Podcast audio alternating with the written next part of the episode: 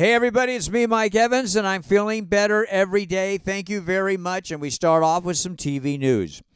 You know, every once in a while, I like to remind you of an older show that you may have missed that is very much worth watching. Today, 1883, the Yellowstone prequel, streaming now. Only 10 episodes, only one season with Sam Elliott, Tim McGraw, Faith Hill, and introducing the darling, talented Isabel May. This is really a great show. Four solid stars again, 1883. Now, looking ahead, coming June 4th to HBO, a show, a series called The Idol.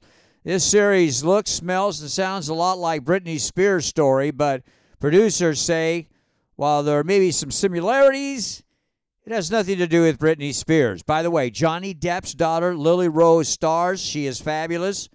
The Idol, three stars. I have six odds and ends for you.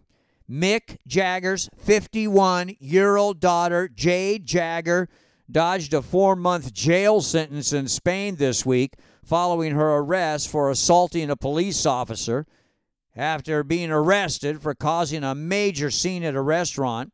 Instead, she got a hefty fine and probation.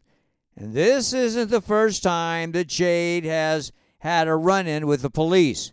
It's happened before in Los Angeles, New York, London. Eminem's daughter, Hailie Jade Mathers, has launched her own clothing line with a little help and tutelage from Paul McCartney's daughter, Stella, who is one of the top fashion designers in the world. Stella McCartney, got to tell you, has a big heart. She loves helping people.